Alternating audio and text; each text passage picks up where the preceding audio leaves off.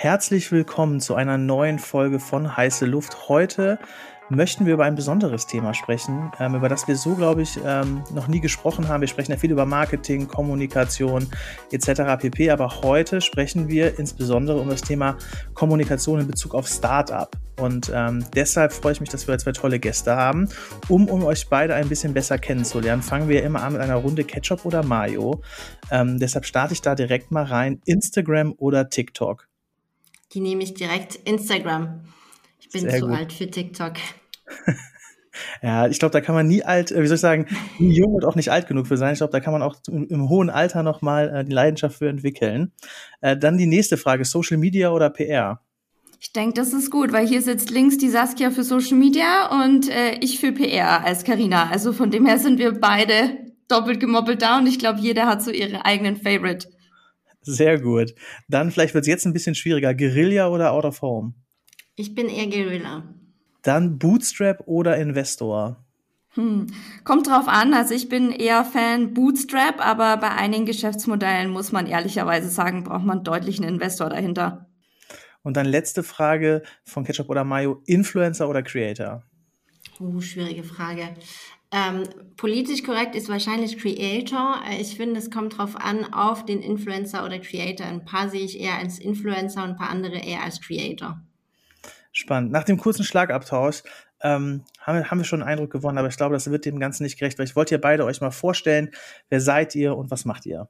Ja, genau. Also wir freuen uns hier zu sein. Vielen Dank für die Einladung. Ich bin die Karina, ich bin die Gründerin und Geschäftsführerin von Startup Communication und ähm, bin unter anderem so im PR-Bereich groß geworden. Ähm, freue mich sehr, dass wir heute hier sind, denn als Agentur für Startups können wir natürlich einiges zum Thema Startup Marketing erzählen, wenn man uns wirklich auf schnell wachsende Unternehmen fokussiert und betreuen da eben sehr viele im B2B Tech und Digitalbereich. Ich bin Saskia, ich leite bei uns das Online-Marketing-Team. Ähm, ich habe ähm, davor ganz, ganz am Anfang meine Karriere bei Flixbus gestartet in der Startup-Szene, bin dann zur Agentur gewechselt, habe da eher größere Konzerne begleiten dürfen, bin jetzt seit drei Jahren bei Startup Communication und freue mich einfach auf mutige Startups, was halt bei Konzernen nicht immer der Fall sein kann. Ähm, aber darüber können wir später nochmal sprechen. Ja, auch von meiner Seite nochmal herzlich willkommen zu Heiße Luft. Insbesondere diese Frage finde ich ehrlich gesagt spannend, nämlich wie kommt man da drauf, dass man seinen Fokus so stark auf Startups legt? Ja, als wir gestartet sind vor sechs Jahren, also 2016, ähm, kam ich aus der Agenturwelt und bin da zufällig so ein bisschen reingerutscht über äh, Freunde von mir aus dem Bekanntenkreis, die im Techie-Bereich gegründet hatten, ähm, damals an der TU München und die sozusagen auf mich zukamen und mich gefragt haben, ob ich mir das mal anschauen kann, weil irgendwie haben sie ein cooles Produkt, aber es läuft nicht so richtig mit der Kommunikation. Und ich habe dann schnell festgestellt, dass es doch was ganz anderes ist, ähm, wie wenn man für etablierte Unternehmen kommuniziert. Ne? Wenn ich euch jetzt sage, ich habe da eine News von BMW, muss ich euch gar nicht mehr groß sagen, dass da ein Automobilhersteller dahinter steckt, sondern da geht gleich eine Markenwelt auf, es passiert gleich was im Kopf.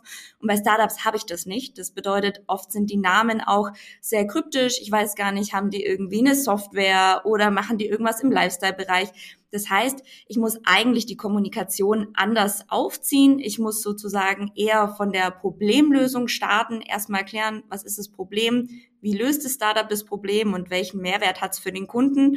Und ähm, das hat dann sehr, sehr gut funktioniert.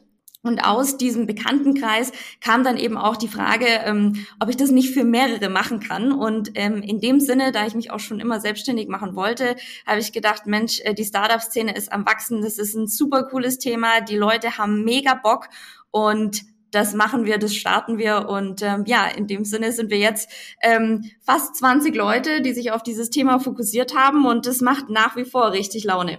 Das hört man gerne. Ich finde das total spannend, das BMW-Beispiel zu sagen, dass du sagst, hey, da geht direkt so eine Markenwelt auf. Und ich glaube, jeder hat ja so eine typische Vorstellung von so einer klassischen, ich sag mal, PR, Comms, äh, Social Media Agentur. Was mich so ein bisschen interessieren würde, ist so, ähm, seid dann bestimmt auch, ich sag mal, eine andere Art der Agentur. Also was hat diese Fokussierung auf Startups, was hat die eigentlich auch für einen Impact auf eure Organisation und eure Struktur, die ihr geschaffen habt? Die Frage nehme ich gerne, ähm, dadurch, dass ich davor in eine, also zwar sehr kreative, ein bisschen anders denkende Agentur gearbeitet habe, aber die Strukturen waren trotzdem sehr traditionell. Also wir machen zum Beispiel gar keine Zeiterfassung. Ich glaube, das ist das größte Unterschied für Mitarbeiter äh, bei uns. Es ist erstmal so, äh, okay, und wie trackt ihr das alles? Äh, wir fragen einfach unsere Mitarbeiter, habt ihr noch Kappas, habt ihr keine Kappas mehr?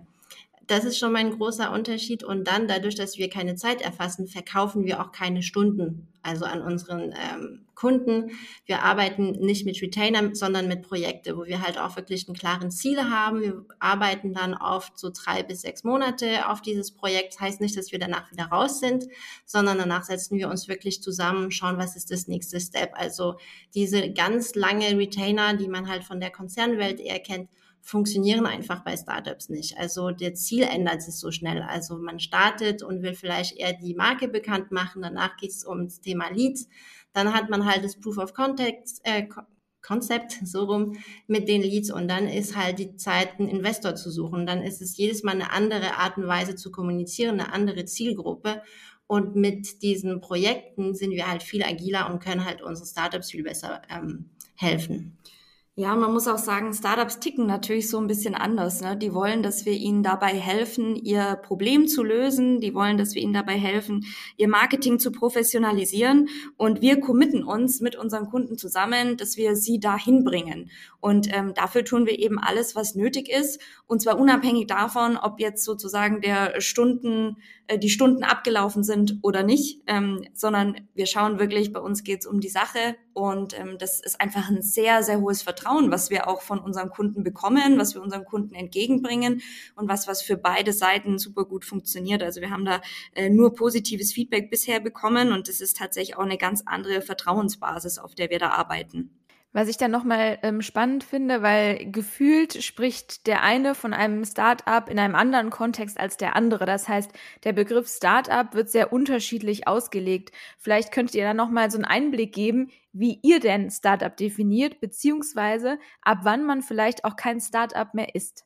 Ja, das ist tatsächlich die Frage aller Fragen in der Startup-Szene. Ähm, die bekommen wir tatsächlich auch häufig gestellt und unsere Kunden, würde ich sagen, die meisten sind so zwischen zwei bis zehn Jahre alt. Das heißt, man sieht schon, da ist eine wahnsinnige Spanne dahinter. Ähm, wir haben wirklich Kunden vom Launch bis zum IPO. Und im Grunde genommen haben alle eins gemeinsam. Sie wollen schnell wachsen und sie wollen eben ein bestimmtes Marktumfeld innerhalb von meist kurzer Zeit, gerade wenn man jetzt aus der etablierten Unternehmenswelt kommt, also in den nächsten paar Jahren erreichen und ähm, den Markt für sich besetzen. Und im Grunde genommen kann man wirklich sagen, jeder, der eben auf dieses schnelle Wachstum aus ist und die meisten natürlich dann auch ähm, mit einem VC, mit einem Investor ähm, als Backup, das kann man in der Regel als Startup bezeichnen. Finde ich eine spannende, spannende Definition, weil da sind ja auch ich sag mal jetzt bis zu zehn Jahren, ne, irgendwie, ich sag mal Venture Capital irgendwie im Rücken etc. pp. Ähm, ich glaube, wenn man dann auf die Mitarbeiter irgendwie schaut, dann könnte man ja fast schon vom Mittelstand sprechen wahrscheinlich. Also von daher finde ich auch diesen ähm, Twist so auf Wachstum bezogen, ne, den Markt irgendwie zu durchdringen, stärk, schnell, schnell zu wachsen etc. Finde ich eine super ähm, spannende Definition. Ähm, was uns natürlich interessieren würde, wahrscheinlich auch die Zuhörer, was sind denn aus eurer Perspektive Besonderheiten bei der Vermarktung in Bezug auf von Startups?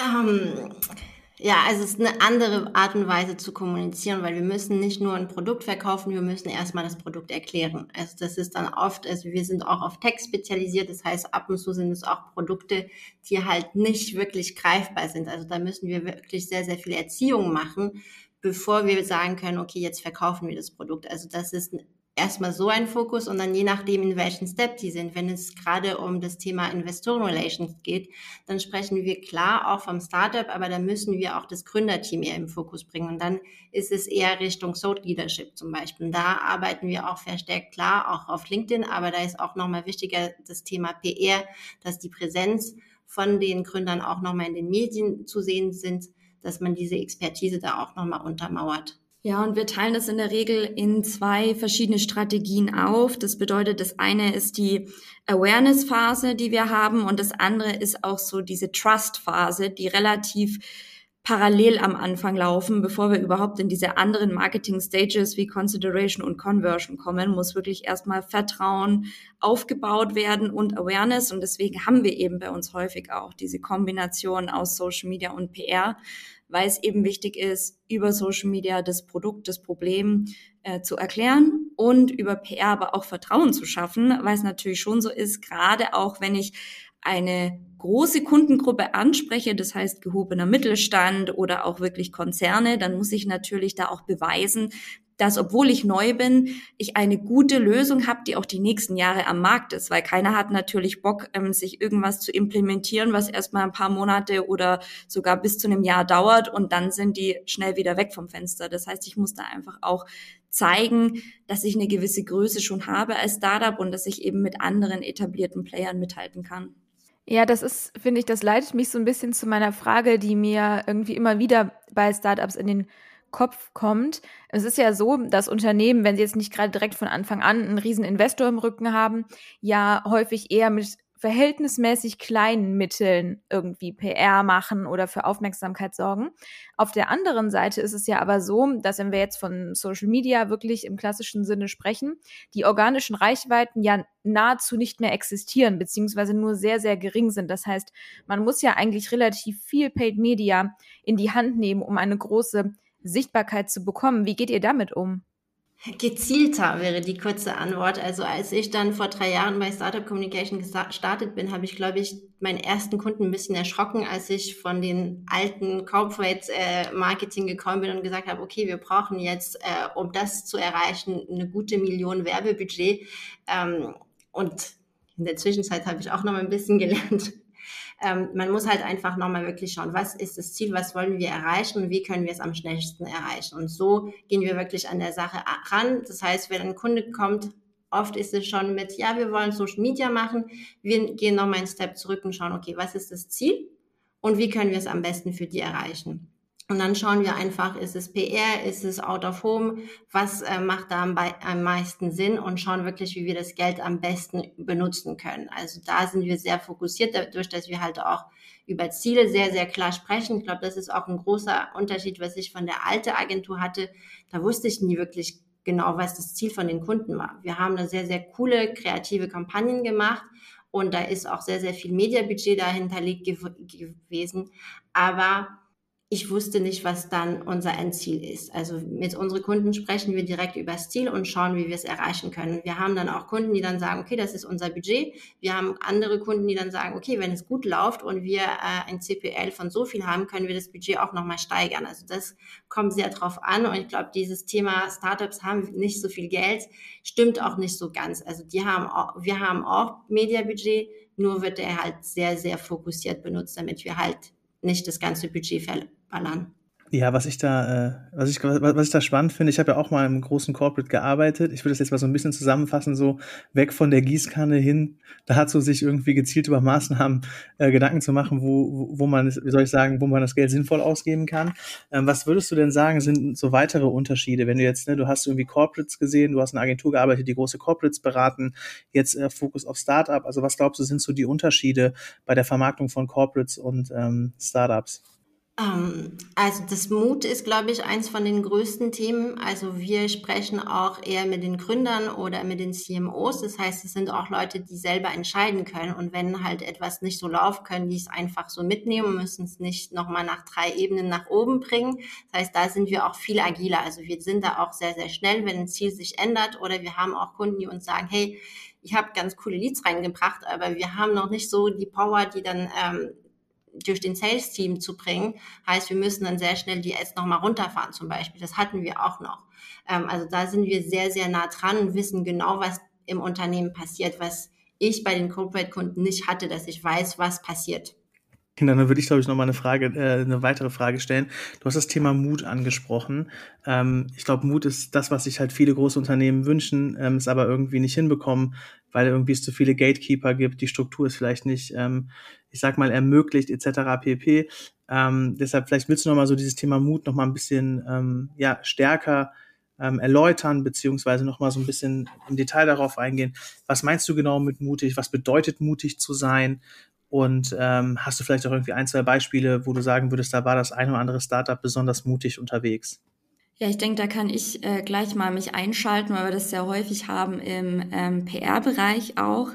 Ähm, das bedeutet, wenn wir wirklich in der Pressearbeit sind und da auch diesen Thought Leadership Ansatz fahren, ne? ich weiß, das ist auch wieder ein Buzzword, aber wir äh, benutzen es im Grunde, wenn wir ähm, auch uns damit beschäftigen, wie können wir das Startup, beziehungsweise meistens ist es konkret der oder die CEO, ähm, als Vordenker platzieren. Und natürlich muss jemand, der vordenkt, auch so ein bisschen den Status quo challengen weil anders geht's natürlich nicht. Ne? Ich bin kein Vordenker, wenn ich sage, okay, alles, was gerade läuft, ist prima, wir machen es jetzt auch noch so, sondern ich muss natürlich da ein bisschen anecken und ich muss natürlich erstmal sagen, dass ähm, es einige Missstände gibt und ich muss vielleicht auch teilweise andere Personen ähm, ich würde jetzt nicht sagen angreifen, aber hinterfragen und ähm, das sehr wohl begründen und in Frage stellen, ob äh, der oder die wirklich die Expertin für den Bereich ist. Und das meinen wir auch, wenn wir sagen, man muss mutig sein, man muss sich natürlich auch trauen, dem ein oder anderen im Zweifelsfall, ob es jetzt bewusst ist oder unbewusst, auf den Schlips zu treten.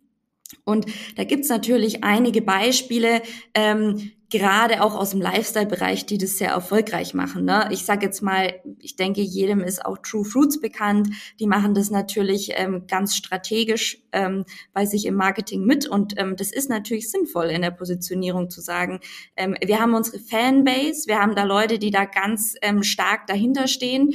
Und ähm, alle anderen, die sich da angegriffen fühlen, die wollen wir gar nicht als Kunden haben. Und da geht auch so ein bisschen die Richtung hin. Ne? Wir bilden alle Zielgruppen, wir bilden bilden alle Personas, aber am Ende wollen wir doch vielleicht jeden und alle ansprechen. Und ich denke, Startups haben es doch ganz gut verstanden, wirklich direkt mit ihrer Zielgruppe zu kommunizieren. Startups stehen auch häufig in der Kritik, das muss man auch sagen. Ne, da werden die Sachen viel häufiger hinterfragt. Es wird viel häufiger ähm, in Frage gestellt, ob ähm, das Startup ähm, rechtmäßig handelt, ob die alle Lizenzen haben, ob das alles mit rechten Dingen zugeht, ob es die noch gibt. Also in Deutschland sind wir da sowieso super, super kritisch. Das bedeutet, die sind von Anfang an gewohnt, sich auch zu verteidigen und die werden natürlich auch in der Regel mutiger und trauen sich da auch mehr. Und das ist auch wichtig, weil ich muss natürlich am Anfang, ich werde von allen in Frage gestellt. So sobald ich gründe, werde ich erstmal von meiner Familie, von meinen Freunden vielleicht auch in Frage gestellt. Gibt natürlich auch immer positive Beispiele, ne? Das ist natürlich das Schönste. Aber ich werde auch in meinem Bekanntenkreis immer Leute haben, die sagen, Mensch, warum machst du das? Das gibt's doch schon irgendwie so in der Form. Und dann spätestens bei Investoren oder auch bei Kunden, die werden mich auch ständig fragen, äh, warum machst du das? Und man wird dann natürlich extrem mutig und man kämpft für seine Sache. Und das ist ganz wichtig, dass man das rausstellt. Und je mutiger man da ist, ähm, desto besser läuft es auch, weil man viel, viel zielgerichteter ist. Und weil es natürlich einige Leute gibt, die sagen, Mensch, ich will mit denen zusammenarbeiten, weil ich das Gefühl habe, der Typ, der das leitet oder die Frau, die das leitet, die haben einfach ein, ein äh, starkes Rückgrat. Und ähm, das sind auch die Werte, ähm, die zu mir passen. Und ähm, das machen eben einige Startups ganz, ganz geschickt. Ja, du hast es, glaube ich, gerade schon äh, super gut gesagt, was mir gerade im Kopf war, nämlich, dass es ja sehr viel mit den Gründer und Gründerinnen auch zu tun hat. Ne? Das Ganze lebt dadurch ja auch ein Stück weit. Da gibt es ja mittlerweile, ob das jetzt Snox ist oder Purelay oder oder oder, wirklich einige Beispiele, die da auch das Thema Personal Branding sehr stark für sich genutzt haben. Hm, wie schätzt ihr denn da so die Bedeutung ein? Würdet ihr sagen, ich weiß, lässt sich immer so schwer verallgemeinern, aber dass heutzutage ein Gründer oder ein CEO auf jeden Fall eine große Präsenz bei LinkedIn zum Beispiel benötigt? Ja, auf jeden Fall. Also ich würde sagen, das ist tatsächlich, wie ich es ähm, vorher auch schon kurz erwähnt habe, tatsächlich ein Teil der Strategie. Und ähm, wer da groß sein möchte, wer da ähm, sich wirklich ein Standing erarbeiten möchte, muss schauen, dass er da präsent ist, ähm, dass die Social Media Channels gepflegt werden, dass man da sich einfach regelmäßig äußert. Das muss ich vielleicht noch nicht ganz am Anfang machen, wo ich vielleicht auch hundert andere Sachen auf der Agenda habe, aber ich muss mich auf jeden Fall früher oder später damit beschäftigen und ich muss mich ganz klar positionieren. Also das ist wirklich eine sehr, sehr wichtige Strategie und ich würde auch sagen, essentiell, das legen wir tatsächlich jedem unserer Kunden nahe, ähm, das zu starten und das Personal Branding, Personal Brand ist mittlerweile genauso wichtig ähm, wie alle, wie das ganze andere Branding auf äh, Social Media oder den anderen Marketingkanälen. Ich, äh, sorry. Du, alles gut, alles gut, sag ruhig. Ähm, ich wollte nur auch ergänzen, ich glaube, das ist auch ein Thema, was ähm, nicht nur für Startups wichtig ist. Also ich glaube, auch für Corporates ist es immer wichtiger. Man sieht es auch sehr gut, äh, auch ähm, Deutschland mit der Telekom und Tim Höttges zum Beispiel. Die CEOs rücken auch immer mehr im Vordergrund. Und ich glaube, das ist einfach auch für Employer Branding unheimlich wichtig. Also die ähm, potenzielle Bewerber, Mitarbeiter schauen auch nochmal, wie sieht's nach oben aus? Will ich da unbedingt mit dieser Person auch arbeiten? Also nicht nur, um ähm, Produkte zu verkaufen, ist es wichtig, aber auch um Mitarbeiter zu bekommen. Jetzt ist es zumindest bei mir so, dass wenn ich irgendwie sehe, keine Ahnung, da ist wieder jemand, der irgendwie eine große Präsenz bei LinkedIn bekommt, beziehungsweise der super viel postet, dann vielleicht geht es aber auch nur mir so, Niklas, du kannst ja auch mal sagen, ob du das auch so empfindest, würde mich mal interessieren, hm, dass man sofort den Braten riecht. Ja, also ich finde, das ist immer so ein schwieriges Momentum. Ich glaube, ein paar CEOs haben das einfach genau zur richtigen Zeit ein Stück weit genutzt. Mittlerweile ist es bei mir so, dass das da dadurch sehr krass an Charme verliert, weil es dadurch halt so ein bisschen ja, berechenbar oder schon fast so ein bisschen vorhersehbar wirkt, dass man genau weiß, ah, jetzt kommt der nächste Gründer, der sich wieder ein bisschen Reichweite zusammenklaubern will. Wisst ihr, was ich meine? Ja, mir geht es persönlich auch richtig auf den Nerv, aber es sind, wenn man es mal wirklich zusammenfasst, dann immer die gleichen Themen.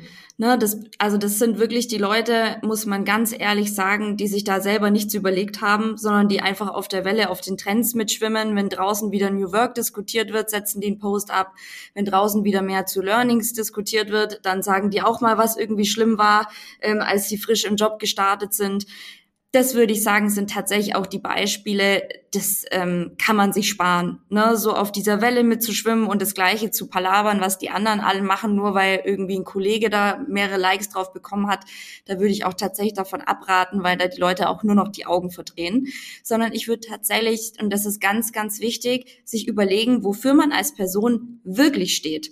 Und zwar ganz authentisch und echt, so hart es klingt, ähm, sich zu überlegen, was interessiert mich, was würde ich selber gerne verändern, was will ich selber vorantreiben. Und ich bin mir ganz sicher, dass wir da einige ähm, CEOs haben, die eben nicht nur sich um die gleichen Themen beschäftigen, sondern die da auch ganz bewusst ähm, andere Sachen auf der Agenda haben. Da folge ich auch einigen. Ähm, und es ist immer wieder auch ganz spannend zu sehen, ähm, wer das geschickt macht und wer nur mit dem Strom mitschwimmt. Und das ist, denke ich, am Ende auch das Erfolgsgeheimnis, ne? es wirklich zu schauen, sind es die eigenen passenden Themen, passt es zu mir und vor allem auch, wann rede ich? Also man muss auch nicht, finde ich, zu jedem Thema seinen Senf dazugeben, sondern lieber ausgewählt ähm, das selektieren und einfach auch mal selber Anstöße geben, anstatt wirklich, wie gesagt, auf irgendeiner Welle mitzuschwimmen. Ich glaube, da haben wir auch bei uns im Portfolio ein ganz guter äh, Beispiel. Ich denke hier an Rainer Koppitz von der Karte-Gruppe, ähm, kennt wahrscheinlich nicht so viele von den Podcasts, ist ähm, B2B EMS-Branche, aber man sieht einfach, seine Personalität eins zu eins auf deinen LinkedIn-Kanal. Also der ist da sehr aktiv, ähm, postet auch Sachen, wo ich sagen würde, oh, das würde ich jetzt nicht posten, aber es ist einfach seine Persönlichkeit und das sieht man. Das kommt in jedem Post auch rüber. Der ist sehr authentisch, greift Themen auf, ist auch regelmäßig ähm, polemisch, ähm, wird auch Sachen hinterfragen, aber man merkt, es ist seine Persönlichkeit. Und ich glaube, jeder Mitarbeiter von ihm weiß auch, so ist er in echt und so funktioniert es auch am besten. Finde ich super spannend. Können wir gerne auch äh, mal in den Show Notes verlinken. Bei mir persönlich hat er jetzt nichts gesagt. Also von daher, weil ich vielleicht in einer ganz anderen Bubble unterwegs bin. Aber ich glaube, können wir sehr, sehr gerne auch mal ähm, in den, in den Show Notes verlinken und schaue ich mir auf jeden Fall an. Bin ich sehr gespannt. Was ich mich dabei immer so frage, ist so, ähm, wenn man so, äh, wie soll ich sagen, so diesen äh, klassischen alten Geschäftsführer mit dem heutigen ähm, jungen Co, weiß nicht, Founder, CEO, Startup-Welt so vergleicht, sind das ja eigentlich so zwei verschiedene Jobs. Und die Frage, die ich so mir stelle oder auch gerne in eure Richtung an der Stelle, äh, was glaubt ihr denn, wie hat sich diese Rolle des klassischen, ich sag mal, Unternehmenskopf auch verändert? Also, ne, man merkt ja, Kommunikation wird wichtiger. Deshalb vielleicht nochmal so in eure Richtung. Ähm, ja, wie hat sich denn da auch so das Jobprofile und das Anforderungsprofil an so einen klassischen Startup-CEO, ähm, ja, wie hat sich das so entwickelt? Ja, ich denke, zum einen ist der größte Unterschied auch die Präsenz, die von so einem CEO gefordert ist. Und man muss natürlich, und es gibt einige Startups, die das sehr, sehr strategisch auswählen, ähm, gerade auch bei der Gründung, wer macht den CEO? Und da merkt man schon, dass das eben häufig schon auch die Rampensau ist. Und das ist natürlich schon auch eine ganz gute Entscheidung, ähm, weil der CEO natürlich schon ähm, nicht mehr nur Geschäftsführer ist, ne, sondern ähm, es geht viel, viel mehr darum, das Unternehmen zu repräsentieren, die Werte zu repräsentieren und natürlich auch ein Role Model für Mitarbeitende darzustellen und wirklich so dieses Thema Leadership voranzutreiben. Und das sagt man ja, ne, so voranzugehen und die anderen zu begeistern, mitzuziehen und dieses Thema motivieren und begeistern. Ähm, das würde ich sagen, ist schon was, was ähm, sich in den letzten Jahren ganz, ganz stark entwickelt hat und natürlich immer, immer wichtiger wird, jetzt gerade auch für Employer Branding. Ähm, und weil die Leute natürlich auch sich bei anderen Menschen bewerben und eben nicht nur bei anderen Unternehmen. Und viel, viel mehr mittlerweile auch in der Entscheidung, ähm, wechsle ich jetzt zum Beispiel zu einem Konzern, zu einem etablierten Unternehmen oder wechsle ich in ein Startup, da auch sehr wohl ähm, den CEO in ihre Entscheidung mit einbeziehen, weil wenn ich an dessen, ähm, an seine oder an ihre Vision glaube und mir ganz sicher bin, dass die das auf die Straße bringen, ähm, dann habe ich da natürlich eine ganz andere Motivation und auch eine ganz andere Sicherheit, da wirklich was zu bewegen. Und das denke ich ist schon ähm, was, was auf so so vielen Ebenen ähm, einen Mehrwert bringt. Du hast jetzt ja gerade eben das Thema Employer Branding ähm, angesprochen. In einer Zeit, glaube ich, in der sowohl Corporates als auch eigentlich Agenturen irgendwie krass Probleme haben, Personal zu bekommen, dürfte das ja bei Startups, die vor allen Dingen noch nicht so bekannt sind, also ich spreche jetzt nicht von welchen, die jetzt schon sechs Jahre am Markt sind und noch schon einigermaßen etabliert, sondern von wirklichen Startups, dürfte es denen ja eigentlich noch schwerer fallen, Personal zu bekommen, oder? Nicht unbedingt. Ich glaube, ähm, auch durch Corona ähm, haben ähm, viele sich schon einfach nochmal umorientiert und wollen natürlich auch ähm, einfach oft andere Teamstrukturen, ähm, hybridere oder Remote-Modelle, flexiblere, flexibleres Arbeiten, mehr Verantwortung. Das ist natürlich schon alles ähm, häufig was, was Startups bieten.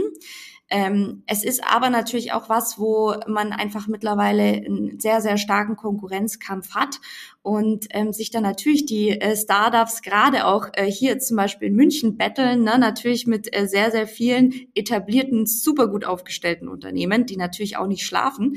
Ähm, das heißt, es kommt, ist einfach nach wie vor eine Typfrage. Ne? Ich werde nach wie vor die Leute haben, die ähm, eher so ein bisschen auf Sicherheit gehen, die ihre ähm, klaren Strukturen haben wollen, die ihre Hierarchien haben wollen. Und ich habe einfach die anderen, die sagen, Mensch, ich bin noch jung, ich kann irgendwann immer noch mal mich bei einem der zig Konzerne be, ähm, bewerben. Ich will jetzt erstmal richtig was reißen. Und alle die ähm, haben natürlich jetzt auch eine mega Chance, ähm, mit Startups sich zu verwirklichen. Und wer da die richtige Kommunikation auch trifft beim Employer Branding, findet auch die richtigen Leute. Also das muss man schon sagen. Es dauert vielleicht manchmal länger, manchmal ist es vielleicht auch eher so ein bisschen äh, eine Challenge, aber ähm, am Ende muss man schon sagen, ähm, auch wenn man sich das mal auf LinkedIn anschaut, auch aus seinem eigenen ähm, Bekanntenkreis, wo die Leute so hinwechseln, dann sind Startups auf jeden Fall gerade auch ähm, wesentlich mehr im Trend, als es noch vor zwei oder drei Jahren der Fall war. Wenn ich da ganz kurz noch ähm, ergänzen darf, ähm, ich habe vor, ich glaube, zwei Monate oder so ein Interview gelesen von irgendeinem Agenturchef, ich weiß jetzt nicht mehr, welche Agentur oder wem es war, aber ähm, seine Aussage war, die ähm, Agenturen verlieren gerade die Mitarbeiter zu Startups, was ich ganz spannend fand, weil halt ähm, viele Agenturen einfach zu schlecht zahlen und zu flexibel in den ähm, Arbeitsstrukturen sind, dass halt äh, viele ähm, eigentliche Agenturmitarbeiter eher jetzt Richtung Startups gehen. Also es kann auch in diese Richtung gehen. Ja, ja finde ich, find ich, find ich eine spannende Aussage. Äh, würde ich sogar fast unterstreichen. Ich glaube, viele allgemein gerade, die eher in traditionelleren Strukturen gearbeitet haben, finden den Weg vielleicht in ein Startup oder auch in die Selbstständigkeit. Ich glaube, das ist so eine Entwicklung, die wir auch jetzt irgendwie stark so, so sehen, ähm, was ich auch total spannend finde, weil ich glaube, ähm, dass Corona auch gezeigt hat, das Thema Flexibilität, freie Arbeitswahl, Remote Work etc. pp. für Mitarbeiter immer mehr eine höhere Bedeutung gewinnt. Und ich glaube tatsächlich auch, dass traditionellere Strukturen und Konzerne sich da einfach sehr ähm, schwer tun, da auch so eine ähm, ja, Kontrolle abzugeben, Mitarbeiter vielleicht nur einmal die Woche zu sehen. Deshalb glaube ich schon, dass da auch ein ähm, starker Wandel gerade ist. Ähm, um jetzt nochmal so Richtung Ende der Folge vielleicht nochmal ein Highlight zu setzen. Ihr habt ja auch gesagt, Mut gesprochen, wir haben gesprochen, dass es, äh, ich sag mal, eine andere Art der Vermarktung ist. Wenn ihr jetzt wirklich ähm, ein Unternehmen oder eine Person herauspicken möchtet, der die Extrawurst verdient hat, die verkünden wir ja am Ende des Tages immer. Und da wäre uns natürlich, ähm, oder wir sind sehr gespannt, wer denkt, wer aus eurer Perspektive die Extrawurst verdient hätte.